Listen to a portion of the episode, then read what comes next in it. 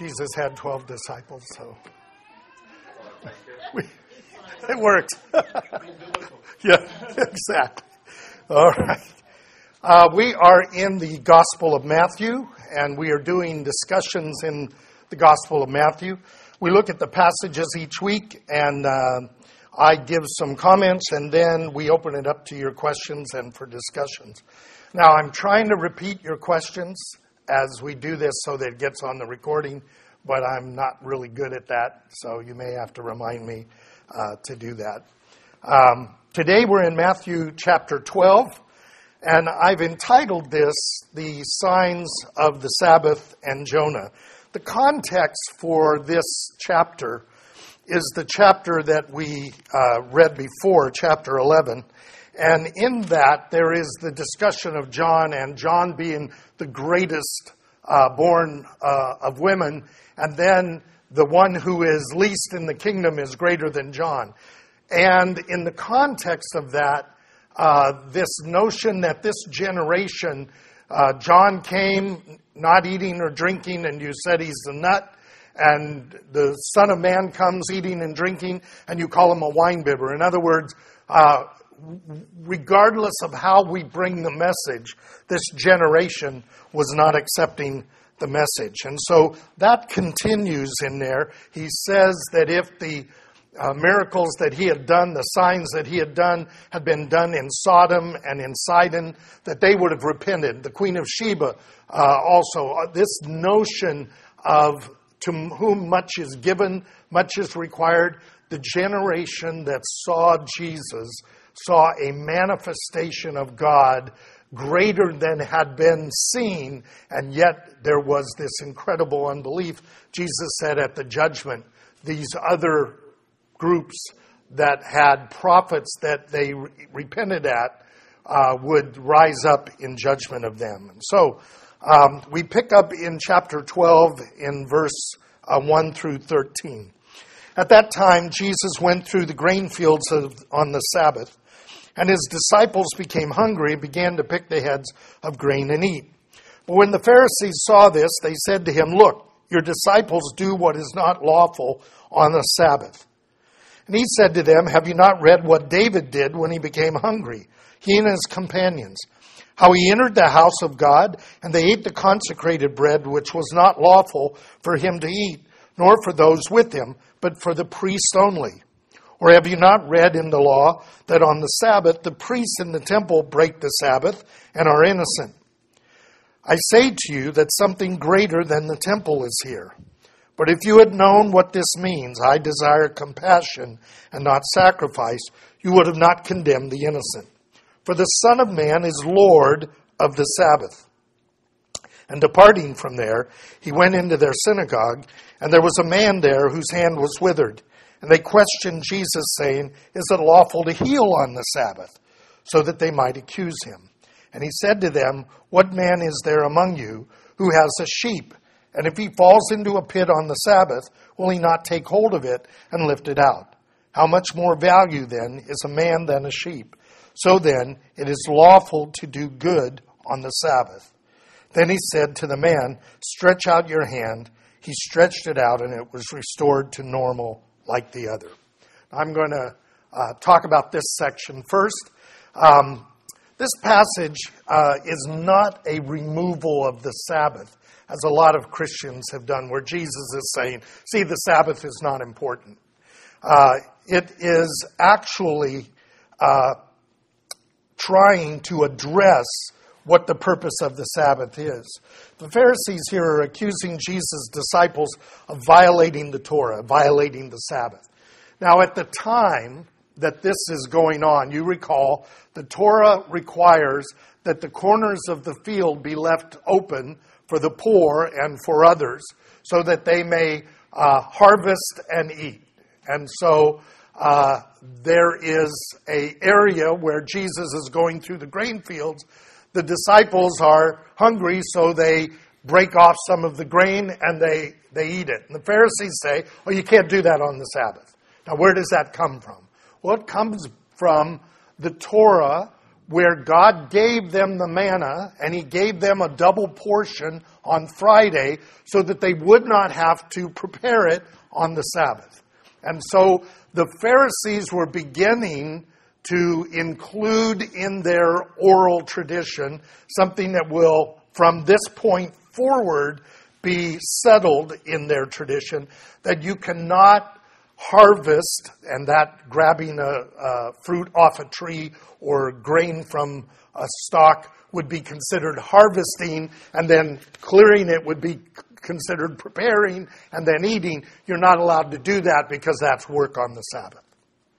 Now, I don't want to get into whether or not that's an appropriate uh, uh, oral tradition for that because I believe that it is okay for us to go beyond the minimal requirements of the Torah as a tradition, as a community. Uh, so I'm not going to criticize uh, Judaism for that in this context. But what Jesus is doing is he is trying to explain to them that they have got the intent of this incorrect, and he's going to explain it to them. And so what he does is he gives them first an example from the prophets. David and his men come and they are hungry and there is no bread. And the bread that is set aside for the priest, which is holy, is uh, available. And they say, that's available. And so he takes it. And you recall, he takes it because his men are not in a state of unholiness for their level. Uh, and they're asked about that. And they eat. In other words, there is something more important going on with the king and his men as they're going in this direction than the priest and the bread that is eaten separately in a holy place. Uh, and so Jesus uses that one, and then he goes directly to the issue of the Torah itself, where the priests are sacrificing animals and they're preparing uh, meals and stuff that are related to that sacrifice on the Sabbath, and yet they're allowed to do that because that's commanded on the Sabbath. So the notion here is tied in the direction of the intent of the Sabbath. Finally, Jesus in the synagogue says to them, Is it lawful to heal on the Sabbath? Right? You guys pick up an animal if it's fallen into a ditch on the Sabbath. You get the principle, you're not understanding it fully. And so he says it's, it's lawful to do good on the Sabbath, and he heals the man. Now, all of this comes under the quotation that Jesus takes from Hosea chapter 6, verse 6, where God says, I desire mercy rather than sacrifice. Now, this is not a statement that says, I desire mercy to the exclusion of sacrifice. What he's saying is, I desire mercy over sacrifice. In other words, there is an intent, a spirit of the commandments that have as their goal the attributes of God faithfulness, mercy, uh, love, and those kinds of things. And then there's the letter of the law, and that letter of the law conforms to a shadow of, of what that substance is, but the shadow itself is not the substance. So he says, I desire mercy, I desire compassion rather than sacrifice. Now, it's very important for us to understand this, so I want to remind you of what David said in Psalm 51. After his sin, David says, You do not desire sacrifice, or I would give it. What you want is a repentant heart then you will restore the joy of my salvation, and then sacrifices will be given. Notice they're not done away with, they're done as an expression of the substance that's being done. Otherwise, we have a form of godliness and deny the power thereof. And so Jesus says to them, I am Lord of the Sabbath. There is one greater here than what was in those cases.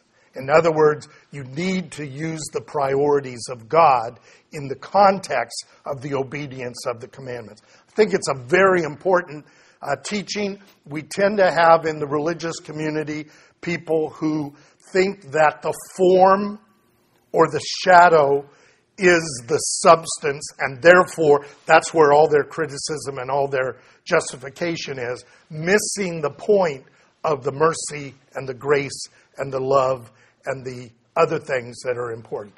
It reminds me of Jesus' statement when he was condemning the Pharisees, and he said, You tithe even your herbs but you forget the weightier parts of the law, love and justice. These you ought to have done and not left the others undone. He is not getting rid of the shadow, but we have to keep the shadow as the shadow and not as the substance in that context. So I'm going to stop it at that. point. All right, so we're going to pick it up at uh, that point in verse 14. Uh, Pharisees went out and conspired against him as to how they might destroy him. But Jesus, aware of this, withdrew from there, and many followed him, and he healed them. And he warned them not to tell who he was. This was to fulfill what was spoken through Isaiah the prophet Behold, my servant whom I have chosen, my beloved in whom my soul is well pleased. I will put my spirit upon him. He shall proclaim justice to the Gentiles. He will not quarrel nor cry out, nor will anyone hear his voice in the street. A battered reed he will not break off, and a smoldering wick he will not put out, until he leads justice to victory, and in his name the Gentiles will hope. Now, this passage is telling us that the leadership, not the people, the leadership who are challenged by Jesus' presence are seeking to destroy him. Ultimately, it will be some from the Pharisees and the chief priests who will really go after Jesus. But the people love him. The people think that he has come from God. The people believe the signs of his miracles are that he is the Messiah. But he is not going to confront that leadership at this point. And so Matthew, noticing that, refers to this meekness in Jesus, this, this avoiding conflict with the Pharisees in the Isaiah passage about the servant of uh, the Lord who will notice his focus is that he will be proclaimed among the Gentiles. This is an interesting statement in a text that has been dominated by speaking to Israel. There is more than Israel at stake here, and we are included in that framework. Uh, so that, that's really important. So Matthew emphasizes him as the one whom the Gentiles will hope in.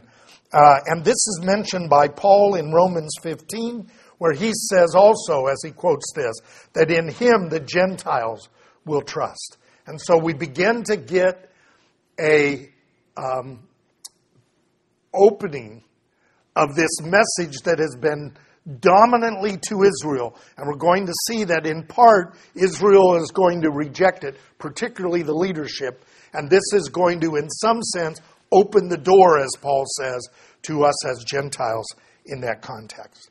So I'm going to stop at that point. So the question is, are there Gentiles included in this in this context? Um, the area that Jesus is in uh, appears to be an area where there would be more Gentiles because the Decapolis is near that area. So uh, it's likely that there were Gentiles, uh, what they called God-fearers, in some of the synagogues that Jesus is going to. Uh, but Jesus is going to maintain his focus that the that his ministry that he is sent to Israel. Israel is going to, at least the leadership, is going to reject him, opening the door to the Gentiles, but not closing the door on Israel, which is Paul's whole point in Romans. And I want to get to that as we get further into the gospel. We'll begin to see this pattern emerging. This is where I first begin to notice it, and then we'll begin to see it more and more. ultimately with the end of Matthew's gospel, where the disciples are told, Go now into all the nations and make disciples, which they won't fully understand as including the Gentiles until Paul comes along and, and Peter does his uh, visit to Cornelius' house. They will then begin to realize that this message is going internationally, not just, not just Israel. And that's why Paul will say it is a message to the Jew first and also to the Greek in that, in that sense. So we're, we're moving on. So we're going to pick it up at verse 22 now. A demon possessed man who was blind and mute was brought to Jesus. He healed him so that the mute man spoke and saw. And the crowds were amazed, saying, This man cannot be the son of David, can he? But the Pharisees heard this and they said, Oh, this guy is casting out demons by Beelzebul, the ruler of the demons. And knowing their thoughts, Jesus said to them, Any kingdom divided against itself is laid waste, and any city or house divided against itself cannot stand. If Satan casts out Satan, he is divided against himself. How can his kingdom stand? If I by Beelzebul cast out demons, by whom do your sons cast them out? For this reason, they will be your judges, your sons. But if I cast out demons by the Spirit of God, then the kingdom of God has come upon you. Or how can anyone enter a strong man's house and carry off his property unless he first binds the strong man, and then he will plunder his house? Now he continues here and says, He that is not with me is against me, and he who does not gather with me scatters. Therefore I say to you, any sin and blasphemy shall be forgiven people, but blasphemy against the Spirit shall not be forgiven. Whoever speaks a word against the Son of Man, it will be forgiven. But whoever speaks against the Holy Spirit, it will not be forgiven him, either in this age or in the age to come. So, make the tree good and its fruit good, or else make the tree and its fruit bad, for a tree is known by its fruit. You brood of vipers, how can you, being evil, speak what is good? For the mouth speaks out of that which, which comes from the heart. A good man brings out of his good treasure what is good, and an evil man brings out of his evil treasure what is evil. But I tell you that every careless word that people speak, they shall give an account for it on the day of judgment. For, for by your words you will be justified, and by your words you will be condemned. Now, this is a fascinating text because this is where Jesus is casting out demons of a uh, man who cannot speak and who is blind. Okay? The ultimate sign the Jews wanted for a Messiah was a demon to be cast out of a man who was blind and deaf and mute. Because how then, if he can't hear, and if he can't see, and he has no access, how can the Spirit be cast out of him? Right? So we have most of that in this context. And when it happens and the people go, isn't this what Isaiah said? Isn't this the sign of the Messiah? Isn't he the son of David? And that's when the, the Pharisees go, oh no, he's casting them out by an evil spirit. And Jesus' response to them is if I'm casting out by an evil spirit, then Satan, who is, has every reason for these spirits to be in these people, is divided against himself. And that house cannot stand. But if I have bound him, and I have control over him and authority over him, then I can clean the house as I want. And if I'm doing this by an evil spirit, who are your sons casting demons out? Because they were, they were doing similar things. And they claimed it was the Spirit of God. So Jesus says, you can make a case and an argument and a sin against me, and that can be forgiven. Remember, at this time, even Jesus' own family don't fully believe in him. But if you reject the Spirit of God that is being manifest, as God's Word says it's going to be manifest, you will have no forgiveness here or in the life to come. Pretty, pretty strong condemnation. And ties into you, you've seen more than others have seen, and therefore you have a higher uh, responsibility in that context. Then he says, Watch your words. Get your act together and make your words and your behavior good, or make your words and your behavior evil. You're giving mixed signals. And I'm telling you, you're going to give an account for every idle word. That to me is important because you, most of you, uh, do things where you have to think about your words and you have to present yourself. Those are not the words that reveal who we are. It's the idle words that reveal who we are. It's when we haven't scripted something and something happens and we respond. And that shows what's really in us. That's what he's talking about. Now, I'm not happy with the idea that every idle word is part of the judgment. But it does, this verse does make me think about being more careful. As James says, our tongues are set on fire of hell, and we need to be really careful what we say. It's very easy in an age of social media to hear, get a little bit of information, rush to some quick judgment, and then pontificate about the righteousness or evil of that. And what it usually is doing is revealing our own heart in that context. Uh, it's one of the reasons why I don't, I don't allow myself to get drug into Facebook and Twitter conversations. Um, I, in the early days, I talked a lot more on those, and the nonsense that came back and the stuff that was misinterpreted from what I said made me now when I say something, I'm very careful about it. I think about it, I let it sit for a while, and then I do it, which means I'm not going to be responding to anything that's immediate because I'm just worried about those idle words. So we'll take a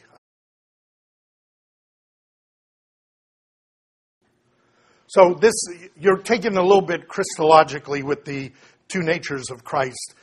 You can, you, you can sin against the Son of Man, the human Jesus, but the divine Jesus you can't. I'm not sure they're thinking in those kind of categories. I think what Jesus is talking about is, I have come from the Father, and I am manifesting signs in the in what I'm doing. It's not me doing the work, it's the Father in me doing the work. It is the Spirit of God doing the work. you can misunderstand me in this uh, and, and be corrected in that process.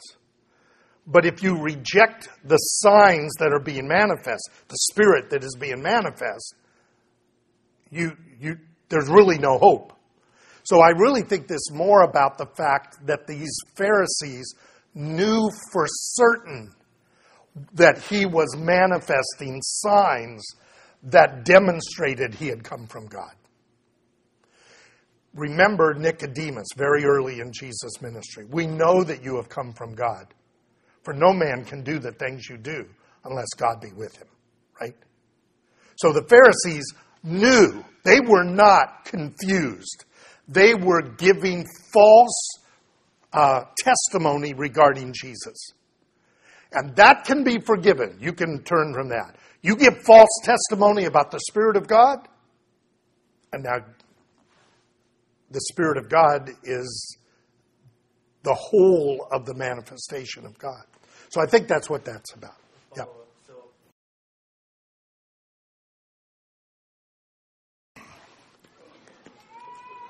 Jesus had 12 disciples, so we, it worked. yeah, exactly. All right. Uh, we are in the Gospel of Matthew, and we are doing discussions in the Gospel of Matthew. We look at the passages each week, and uh, I give some comments, and then we open it up to your questions and for discussions. Now, I'm trying to repeat your questions as we do this so that it gets on the recording, but I'm not really good at that, so you may have to remind me uh, to do that. Um, today we're in Matthew chapter 12, and I've entitled this The Signs of the Sabbath and Jonah.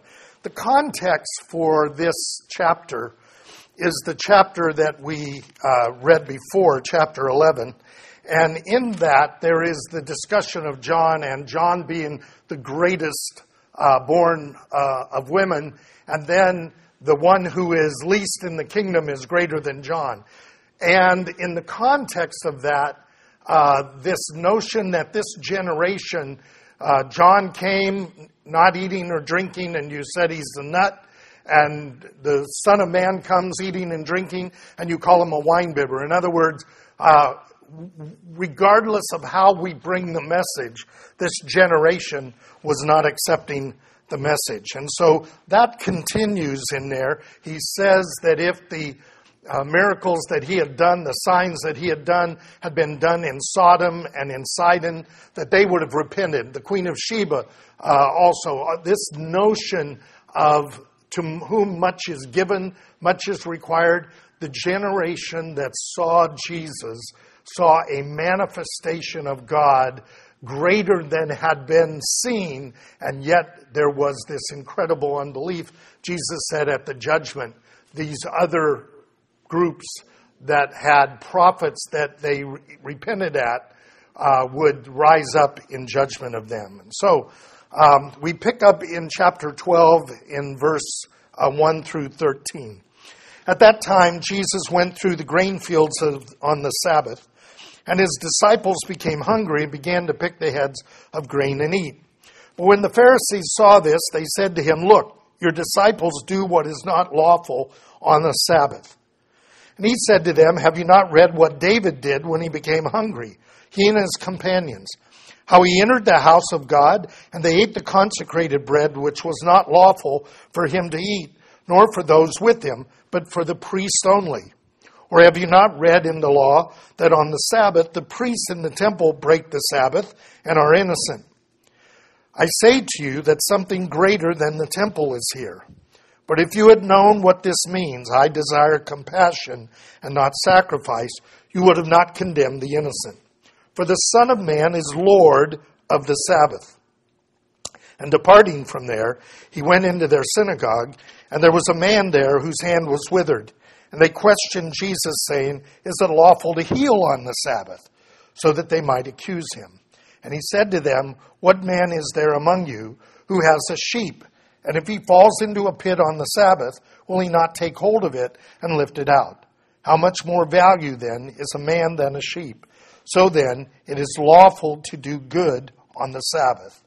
Then he said to the man, Stretch out your hand. He stretched it out, and it was restored to normal like the other. I'm going to uh, talk about this section first. Um, this passage uh, is not a removal of the Sabbath, as a lot of Christians have done, where Jesus is saying, see, the Sabbath is not important. Uh, it is actually uh, trying to address what the purpose of the Sabbath is. The Pharisees here are accusing Jesus' disciples of violating the Torah, violating the Sabbath. Now, at the time that this is going on, you recall the Torah requires that the corners of the field be left open for the poor and for others so that they may uh, harvest and eat. And so uh, there is a area where Jesus is going through the grain fields the disciples are hungry, so they break off some of the grain and they, they eat it. And the Pharisees say, oh, you can't do that on the Sabbath. Now, where does that come from? Well, it comes from the Torah where God gave them the manna and He gave them a double portion on Friday so that they would not have to prepare it on the Sabbath. And so the Pharisees were beginning to include in their oral tradition something that will, from this point forward, be settled in their tradition that you cannot harvest, and that grabbing a, a, fruit off a tree or grain from a stalk would be considered harvesting, and then clearing it would be considered preparing and then eating. You're not allowed to do that because that's work on the Sabbath. Now, I don't want to get into whether or not that's an appropriate uh, uh, oral tradition for that, because I believe that it is okay for us to go beyond the minimal requirements of the Torah as a tradition, as a community.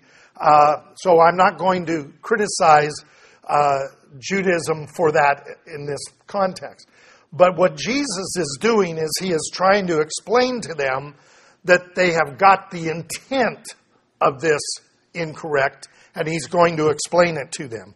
And so what he does is he gives them first an example from the prophets. David and his men come and they are hungry and there is no bread. And the bread that is set aside for the priest, which is holy, is uh, available. And they say, that's available. And so he takes it. And you recall, he takes it because his men are not in a state of unholiness for their level. Uh, and they're asked about that. And they eat. In other words, there is something more important going on with the king and his men as they're going in this direction than the priest and the bread that is eaten separately in a holy place. Uh, and so Jesus uses that one, and then he goes directly to the issue of the Torah itself, where the priests are sacrificing animals and they're preparing uh, meals and stuff that are related to that sacrifice on the Sabbath, and yet they're allowed to do that because that's commanded on the Sabbath. So the notion here is tied in the direction of the intent of the Sabbath. Finally, Jesus in the synagogue says to them, Is it lawful to heal on the Sabbath? Right? You guys pick up an animal if it's fallen into a ditch on the Sabbath. You get the principle, you're not understanding it fully. And so he says it's, it's lawful to do good on the Sabbath, and he heals the man. Now, all of this comes under the quotation that Jesus takes from Hosea chapter 6, verse 6, where God says, I desire mercy rather than sacrifice. Now, this is not a statement that says, I desire mercy to the exclusion of sacrifice. What he's saying is, I desire mercy over sacrifice. In other words, there is an intent, a spirit of the commandments that have as their goal the attributes of God faithfulness, mercy, uh, love, and those kinds of things. And then there's the letter of the law, and that letter of the law conforms to a shadow of, of what that substance is, but the shadow itself is not the substance. So he says, I desire mercy, I desire compassion rather than sacrifice. Now, it's very important for us to understand this, so I want to remind you of what David said in Psalm 51. After his sin, David says, You do not desire sacrifice, or I would give it. What you want is a repentant heart then you will restore the joy of my salvation, and then sacrifices will be given. Notice they're not done away with, they're done as an expression of the substance that's being done. Otherwise, we have a form of godliness and deny the power thereof. And so Jesus says to them, I am Lord of the Sabbath. There is one greater here than what was in those cases. In other words, you need to use the priorities of God in the context of the obedience of the commandments. I think it's a very important uh, teaching. We tend to have in the religious community people who think that the form or the shadow is the substance, and therefore that's where all their criticism and all their justification is, missing the point of the mercy and the grace and the love and the other things that are important. It reminds me of Jesus' statement when he was condemning the Pharisees, and he said, You tithe even your herbs, but you forget the weightier parts of the law, love and justice. These you ought to have done and not left the others undone. He is not getting rid of the shadow, but we have to keep the shadow as the shadow and not as the substance in that context. So I'm going to stop it at that. point. All right, so we're going to pick it up at uh, that point in verse 14. Uh, Pharisees went out and conspired against him as to how they might destroy him. But Jesus, aware of this, withdrew from there, and many followed him, and he healed them. And he warned them not to tell who he was. This was to fulfill what was spoken through Isaiah the prophet Behold, my servant whom I have chosen, my beloved in whom my soul is well pleased. I will put my spirit upon him. He shall proclaim justice to the Gentiles. He will not quarrel nor cry out, nor will anyone hear his voice in the street. A battered reed he will not break off, and a smoldering wick he will not put out, until he leads justice to victory and in his name the Gentiles will hope. Now, this passage is telling us that the leadership, not the people, the leadership who are challenged by Jesus' presence are seeking to destroy him. Ultimately, it will be some from the Pharisees and the chief priests who will really go after Jesus. But the people love him. The people think that he has come from God. The people believe the signs of his miracles are that he is the Messiah. But he is not going to confront that leadership at this point. And so Matthew, noticing that, refers to this meekness in Jesus, this, this avoiding conflict with the Pharisees in the Isaiah passage about the servant of uh, the Lord who will notice his focus is that he will be proclaimed among the Gentiles. This is an interesting statement in a text that has been dominated by speaking to Israel. There is more than Israel at stake here, and we are included in that framework. Uh, so that, that's really important. So Matthew emphasizes him as the one whom the Gentiles will hope in uh, and this is mentioned by Paul in Romans 15, where he says also, as he quotes this, that in him the Gentiles will trust. And so we begin to get a um, opening of this message that has been dominantly to Israel. And we're going to see that in part Israel is going to reject it, particularly the leadership. And this is going to, in some sense, open the door, as Paul says, to us as Gentiles in that context. So I'm going to stop at that point. So the question is, are there Gentiles included in this in this context? Um, the area that Jesus is in uh, appears to be an area where there would be more Gentiles because the Decapolis is near that area. So uh, it's likely that there were Gentiles uh, what they called God-fearers in some of the synagogues that Jesus is going to. Uh, but Jesus is going to maintain his focus that the that his ministry that he is sent to Israel. Israel is going to, at least the leadership, is going to reject him, opening the door to the Gentiles, but not closing the door on Israel which is Paul's whole point in Romans. And I want to get to that as we get further into the gospel. We'll begin to see this pattern emerging. This is where I first begin to notice it, and then we'll begin to see it more and more.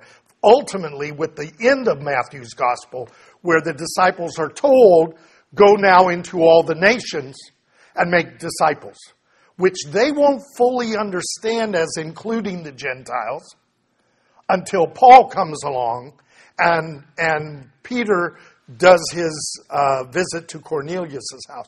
They will then begin to realize that this message is going internationally, not just, not just Israel. And that's why Paul will say it is a message to the Jew first and also to the Greek in that, in that sense. So we're, we're moving on. So we're going to pick it up at verse 22 now. A demon possessed man who was blind and mute was brought to Jesus. He healed him so that the mute man spoke and saw. And the crowds were amazed, saying, This man cannot be the son of David, can he? But the Pharisees heard this, and they said, Oh, this guy is casting out demons by Beelzebul, the ruler of the demons. And knowing their thoughts, Jesus said to them, Any kingdom divided against itself is laid waste, and any city or house divided against itself cannot stand.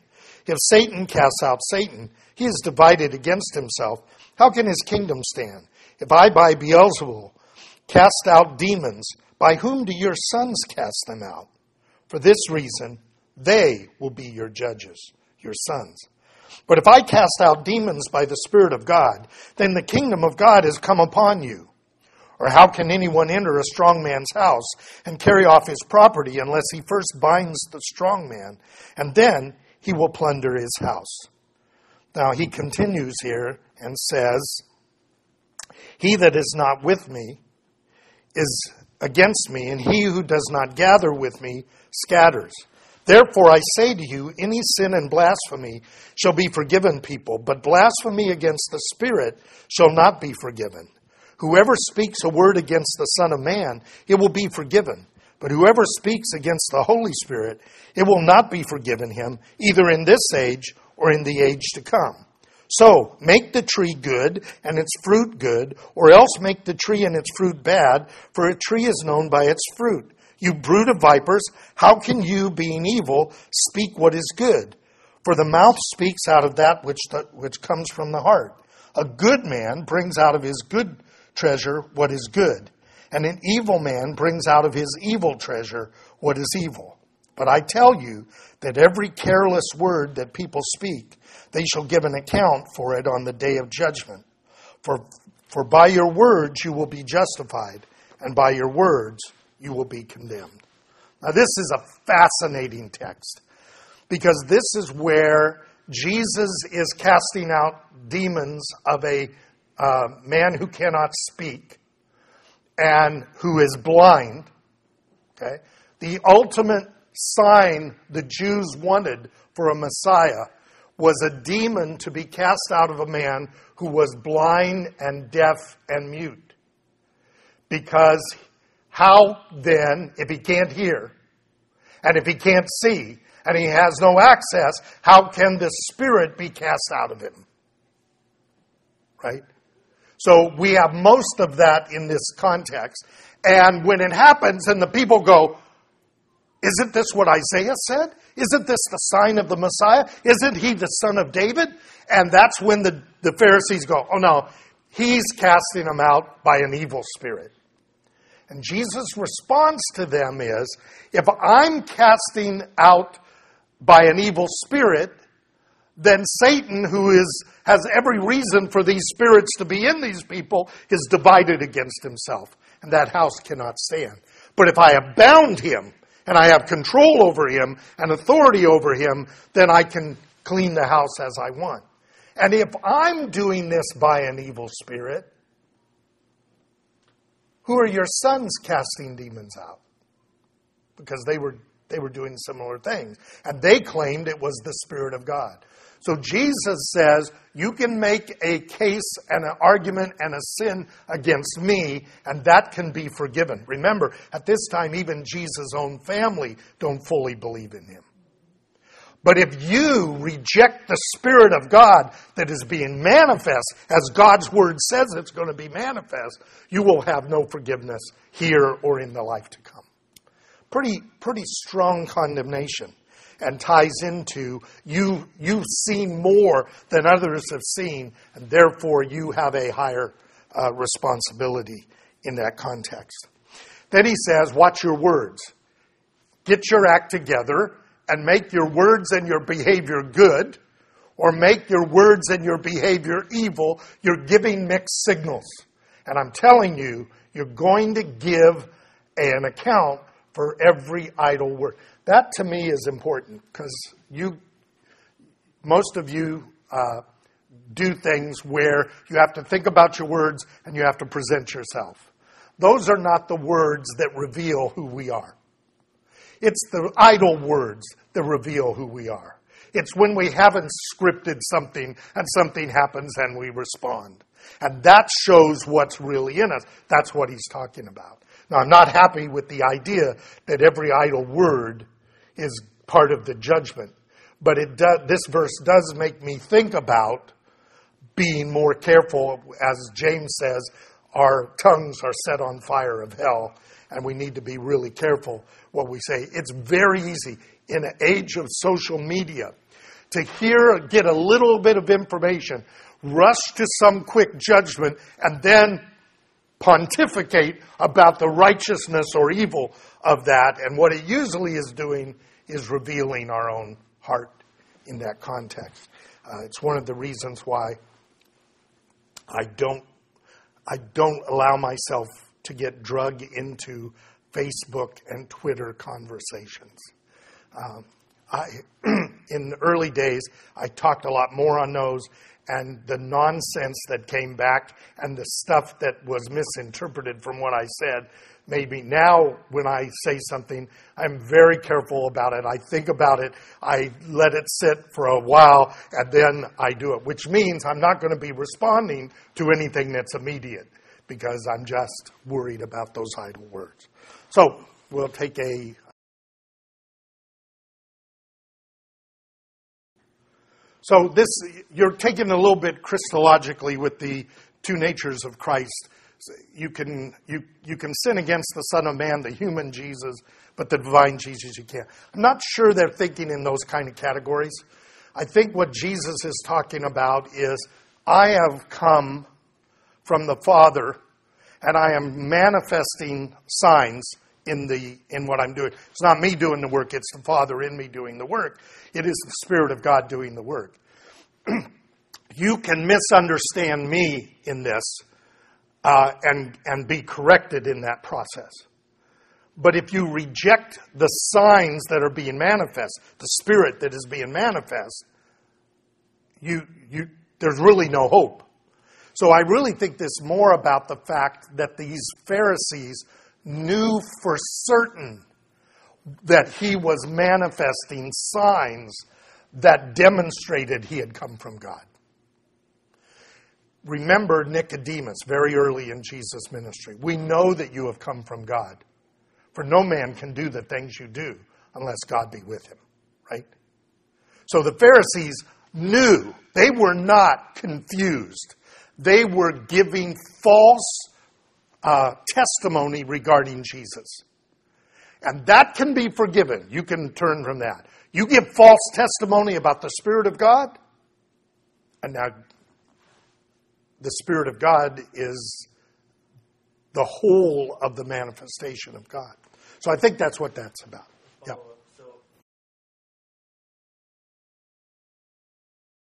I think they were saying he's not the Messiah. So they're speaking against him. Uh, now they're going and saying, and that spirit is not God's spirit, which is a greater sin. And so he's, he's addressing it that way. There's a lot of comparisons in these chapters that are not the way we think comparisons, right? It's part of what uh, you weren't here last week, but we were struggling over if John the Baptist is greatest among those born of women, but the least in the kingdom of heaven is greater than John. Does that mean John will be least in the kingdom? No, he's comparing two different contexts. So here, I think he's comparing the uh, I am coming, and obviously you are rejecting me uh, because I have, I have come, in a sense, to be rejected. That doesn't mean that will never be forgiven. But if you blaspheme the Spirit, uh, you, you have blasphemed all hope, right? It's like a complete giving up on God. I do think the Trinitarian stuff is in there, but I don't think it's explicit. So I, I that's why I didn't go with the human and divine nature thing, because I'm not sure they, they would have gotten that. Okay, the, the, there is a major difference in Christian theologies regarding the degree to which demons can um, engage believers. Okay? Um, so, the, the scripture is pretty clear that anything that defiles the temple of God, God will destroy. And, and we are told, greater is he that is in you than he that is in the world, right? It seems to indicate that, that demons cannot, we use the word enter, but cannot possess in that sense believers, okay? Um, so that would mean they could only do that to unbelievers. Uh, but not everybody around Jesus is a believer, right? So, so that would be part of the process, and they could still be uh, uh, in a village or in a community and that kind of thing. Now, Paul seems to indicate that uh, the spiritual world of Satan can wreak havoc with us because he talks about his own thorn in the flesh an angel of Satan that is causing him trouble. But if you look at the trouble that Paul talks about, they're all external things. He gets shipwrecked, he gets uh, mobs running against him, he gets stoned, he, right? All of those things. In other words, the circumstances are controlled by the God of this world, which is Satan, but he's not going to enter into a believer you, we, we really have a, a similar thing with Job. God only allows him to cause havoc in the circumstances of his life, and even at some point to his body, but but there's not the, the kind of thing that happens with with um, with Saul, right? Where he loses. Probably not not obedient. So where are we? We are in 38. All right. So the second sign issue. And oh, we got time, right? So uh, some of the scribes and Pharisees said to him, Teacher, we want to see a sign from you. Now, they have been seeing nothing but signs, right? So keep that in mind. We want to see a sign from you. He answered and said to them, An evil and adulterous generation craves for a sign. Yet no sign will be given it but the sight of Jonah the prophet. Just as Jonah was in the was three days and three nights in the belly of the sea monster, so the Son of Man will be three days and three nights in the heart of the earth. The men of Nineveh will stand up with this generation at the judgment and will condemn it because they repented at the preaching of Jonah, and behold, something greater than Jonah is here. The queen of the south will rise up with this generation at the judgment and condemn it because she came from the ends of the earth to hear the wisdom of Solomon because she'd heard about it. And behold, something greater than Solomon is here. So Jesus is giving a statement that there's something more significant going on here, and this generation is simply not getting it. They do not have eyes to see and ears to hear. That phrase that was in the earlier generation is part of a statement from Isaiah. This people will see with their eyes, but will not understand. They will hear with their ears, but they will not understand, right? But these Gentiles, notice the Nineveh and Queen of Sheba. These Gentiles will hear about the Lord and they will respond. And therefore they will rise up against this generation and condemn it. So he says, this is the warning to Israel. Now, when an unclean spirit goes out of a man, it passes through waterless places, seeking rest, and does not find it. Then it says, I will return to my house from which I came. And when it comes, it finds it unoccupied, swept, and put in order, but empty, right? When it goes and takes along with it seven other spirits more wicked than itself, they, they go in and live there, and the last state of that man becomes worse than the first. That is the way it will also be with this evil generation. This generation that is being given the manifestation is going to reject that. And in the rejection, they are going to, even though they had been brought back in, remember, They go into diaspora, a remnant is brought back. This remnant is given a manifestation, and many of them are not going to receive it. There will be a, a, remnant that will. We'll see that next week when we look at the parables, when Jesus begins to make a distinction between those of his disciples who get it, who this is being revealed to, and the rest of Israel who have been blinded and hardened in part, Paul says, for the sake of the Gentiles. Right? There's much more going on here than simply Jesus came to the Jews and they rejected him. There is the entire plan of God being worked out in this context. So he says, uh, this is what's going to happen to this generation. Now, there's a little tag here uh, in verse 46 that I want to get, but let me see if there are any questions on, on this statement about the demon going out and coming back in. The, the, the rise of the uh, various sects of Judaism as they entered back into the land is to clean all the corruption out, right? So that they will be clean before God. And Jesus says, You're only cleaning the outside Inside, you've got dead men's bones. Inside, you're still unholy. What you've done is you've cleaned out the outside and you've given the appearance that you have released that demon. But it's coming back and you're going to be worse.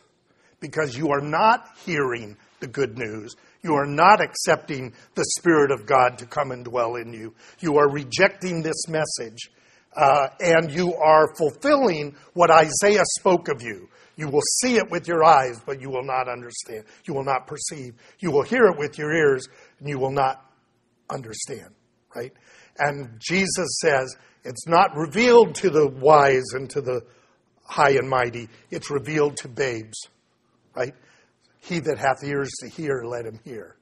So Jesus is beginning to, and Matthew is just screaming Isaiah, which for them should have been very clear because they would have been very familiar with Isaiah. Now, not the Pharisees. I mean, not the Sadducees. Sadducees were only about the Torah. So when you see him arguing with the priests and, the, and that group, he's got to stay in the Torah stuff. But the Pharisees were big on the prophets and particularly on Isaiah.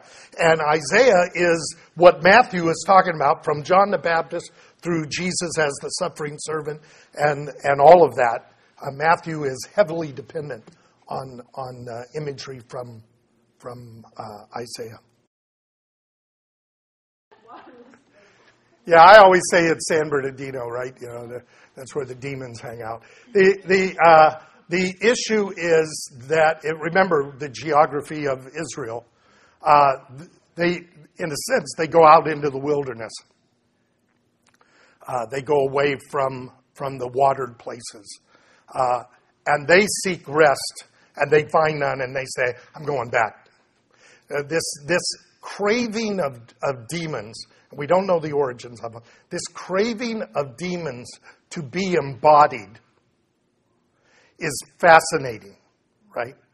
Uh, even willing to go into swine rather than be just cast out, right? This, this this issue of they're somehow given access to experience in in this context. It's not good for the person that they're they're doing it with, but uh, it's a uh, something in there in that craves this embodiment. I don't I don't fully get that. Done Here, uh, verse forty six. While Jesus is speaking, to the crowds. His mother and brothers were standing outside seeking to speak with him. Someone said to him, Behold, your mother and your brothers are standing outside seeking to speak with you. But Jesus answered the one who was telling him and said, Who is my mother? And who are my brothers? And stretching out his hands towards his disciples, he said, Behold, my mother and my brothers. For whoever does the will of my Father who is in heaven, he is my brother and sister and mother. Now, in the context of Israel, who will say, We are the seed of Abraham. We are the physical living descendants of Abraham. That gives us place. Jesus will say, if you were really of your father Abraham, you would act like Abraham. Right? You're like your father, the devil. You're acting like him. Right? The issue is our re- relationships are spiritually connected and they need to be understood as we are connected, or we should be connected, to those who do the will of God, not those who just claim to be relationship. Now, this is really awkward because obviously Mary is not being rejected by Jesus here. And his brothers are not being rejected. He's making an, a, a priority again that the spiritual outweighs the physical, even in the terms of family relationship. So Jesus will say in many of his teachings if you don't hate your father and mother and brother and sister and your own life, you're not worthy of me. In other words, keep the spiritual priorities the priorities. I will have mercy and not sacrifice. There are priorities that we have to follow to do the will of God. And when we do that, we become his brothers and sisters in, the, in that sense. Now, the reason I did this is because in verse 13, we're going to get uh, the parables. And I want to remind you that Jesus doesn't use parables to make things clear. He uses parables so that those to whom it is given will get it and the others will miss it. It's a dividing issue so that those who have ears to hear and eyes to see will get it and those who don't will be rejected. So they will say, Why do you speak in parables? Because if I speak clear to them, they will turn, they will repent, and I will heal them. In other words, the Isaiah statement that Israel for a time is being blinded is part of the continuation of Jesus' ministry.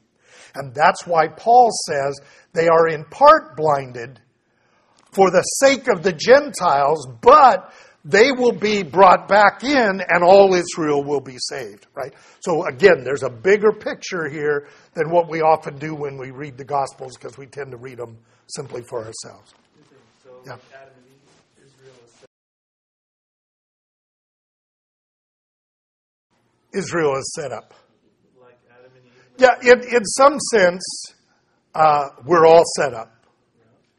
Um, the question is are you set up for good or are you set up for evil? And we're set up for good, right? Um, so the issue of God is doing good to those who are the called according to his purpose, right?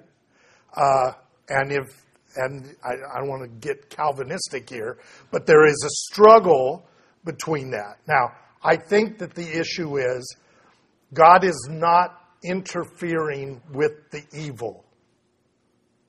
He's interfering with the chosen. Okay? Those of us who come to him, he's interfering with our natural enmity against him, bringing us towards him, which means we have been favored with grace. But he hasn't turned the others against him. We're as against him as they were. He simply turned us around. And that's a different issue than that traditional Calvinistic, some have been condemned to hell and some have been uh, chosen for heaven. Uh, we all are condemned to hell, and he's turned some of us around to demonstrate his grace. And I think we have to be careful with that.